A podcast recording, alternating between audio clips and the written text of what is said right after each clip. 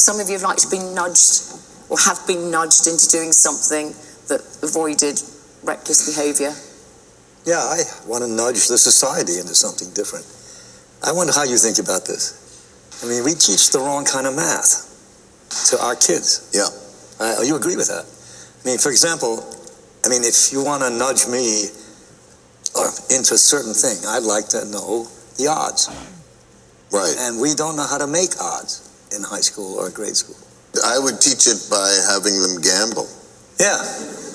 Right. So that what people know. I'm deadly serious. Yeah, about yeah, that. so am I. What you want a nation of gamblers? No, it's not. No, no. You see, you got No, it no. wrong. Okay, okay, okay. Yeah. Now you jump too fast. Yeah, I did don't jump do too that. fast there. Okay. Uh, no, no. The idea was to Yeah. use as a mechanism to learn the mathematics Yeah. and the thinking that goes with probabilistic reasoning. Right. Jeff Hall, you are one of the three laureates for um, the prize in medicine or physiology, and uh, talking about, as I say, you know, the psychological aspects of um, economics and in behavioural economics and how the mind works and the impact it might have on, on economics. But you, you won your prize for uh, what makes the body tick, um, our body clock. Um, Jeff, why don't you just perhaps spell out for us what we mean by our body clock? There are many kinds of revealed daily rhythms that can be observed and measured. Rhythms. But there's long standing information from studying a whole variety of different kinds of organisms that these revealed rhythms mm-hmm. are underpinned by biological clocks. Michael Rosbash and Mike Young, through your research on, on fruit flies, um, we discovered that we have these body clocks, you know, we humans as well as all other animals. And you you discover that by isolating genes in, in fruit flies. In fact, I think the fruit fly is featured in so many Nobel Prize experiments. It deserves its own little Nobel Prize, wouldn't you say? That's- Tiny little prize. Teeny little thing, yes. Mike Young? Once you discover the components of these clocks, you can look for them all over the organism. And as Jeff and his colleagues uh, showed, uh, in Drosophila, you find different parts of the organism. That's the fruit fly, Drosophila. Uh, the fruit fly. You've got you've got many different body parts that display uh, these rhythms using these clocks. So it's not just behavior; it's many aspects of physiology. The the other thing that became uh, clear was that you could start with the genes that we found in the fruit fly, and lo and behold, you have relatives uh, in all the other members of the animal kingdom, including us. So, can we ask questions that would help shift workers, you know, people who work in the emergency services, deal better with the kind of work that they have to do at night? Um, can it help us understand um, why babies don't sleep during the night? I mean, I always find that expression, oh, I sleep so well, just like a baby, must have been said by somebody who's never looked after a baby because we know they don't sleep Right. at night. Right. Um, so, I mean, you know, does, does your work help us understand these common experiences? Well, in many cases, what it reveals is there's much more complexity to what's wrong or, or, or what we think we're observing when a baby's not sleeping, for example, or take jet lag when uh, we go from New York or Boston to, uh, uh, to Stockholm. What's really going on? Most of us think, well, in a few days, uh, my one body clock will uh, get to Stockholm, and until then, I'm going to be in a state of malaise. In fact, what happens is that since you have clocks all over your body, there's disagreement that starts occurring between the cells in different parts of your body about what time of day it, it is. And so, in fact, at the end of a flight from New York uh, to Stockholm, for the next few days, you're really occupying, your body is occupying multiple time zones simultaneously, depending on which clock you look at. Interesting. Well, I, I believe your research says that, that there's good and bad times during the day. Where, where are we right now? well, so, so it depends. It, it depends. That there's there's times it, which which are more favorable uh, for some things than others. Yeah. So I think what you're alluding to perhaps is that this is a very successful nap time, for example. For example. For example, especially for gentlemen uh, or ladies our age around around this table, where in fact Who were up late last night? who were up very late last night. That's, Exactly. That was when you uh, received your awards during all the festivities and so on. What happens to an astronaut that has uh, no resetting mechanism?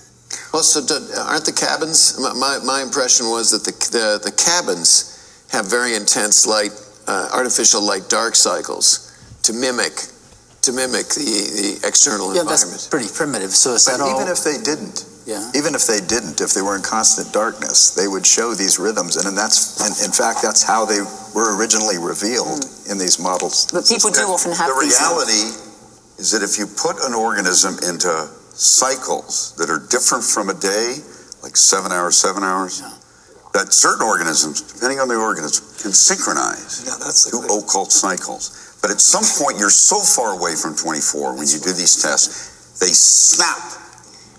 We know here in Sweden, actually, a lot of people do say they have these lights that lamps that mimic daylight, don't they? Because they have such um, dark um, days at this time of year.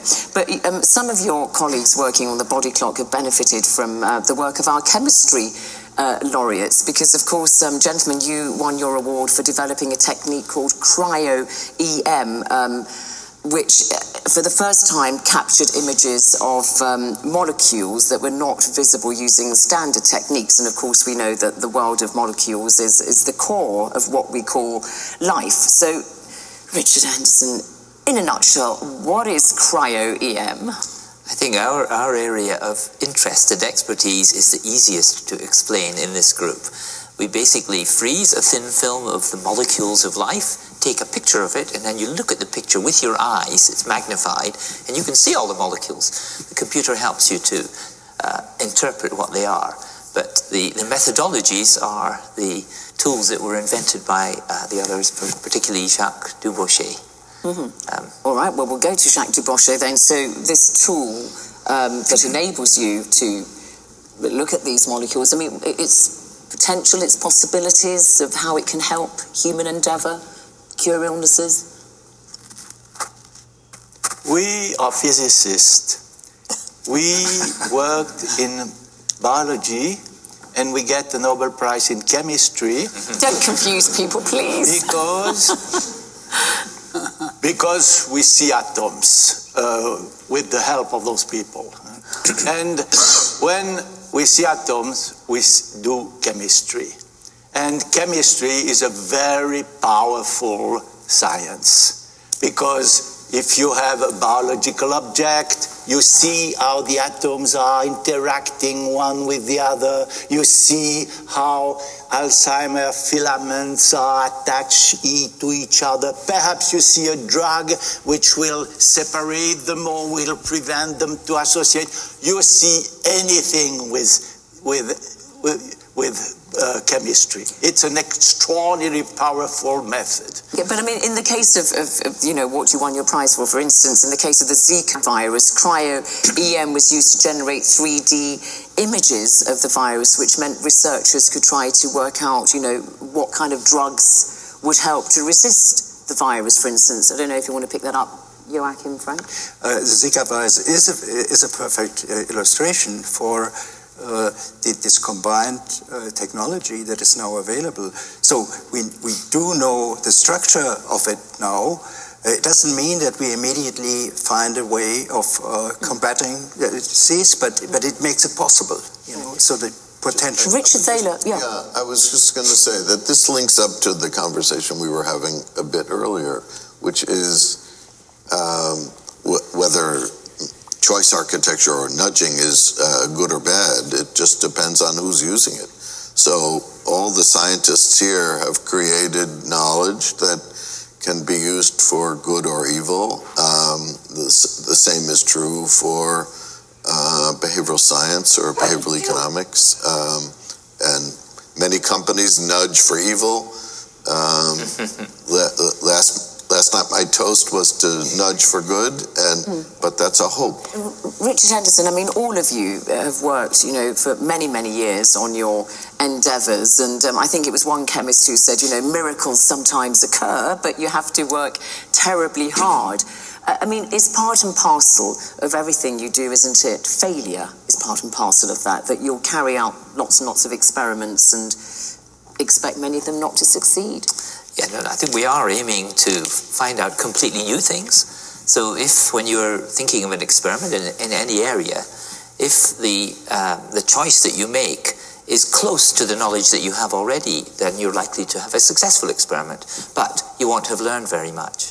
So if you make a bigger jump, take a bigger risk, uh, and then most of the time the experiment's going to fail, but when it succeeds, you make a bigger jump forward. So I learned from uh, Fred Sanger, who had uh, was uh, had two Nobel prizes for his work in sequencing protein and, and DNA. He used to say uh, that you should aim for a very high failure rate. My interpretation was 99% failure rate, but the 1% that succeeds takes you with a very big step forward, which is worth all the effort you've spent on the other 99%. So, so I, would, I would say that leaves out one one important component, especially for young people who who like science, and that is the the discussion of of uh, high risk, high failure, or very lofty goals leaves out an element of craftsmanship to our profession. In other words, I think I think uh, the the, the, ch- with you. the chance of of having tremendous success is is very small for any one individuals. We we are the,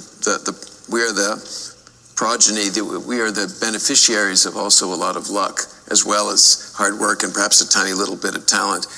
But the, the fact is that most of us here love what we did. Mm. And so that carries you through failures. Sure. And you have to really like to do experiments. But.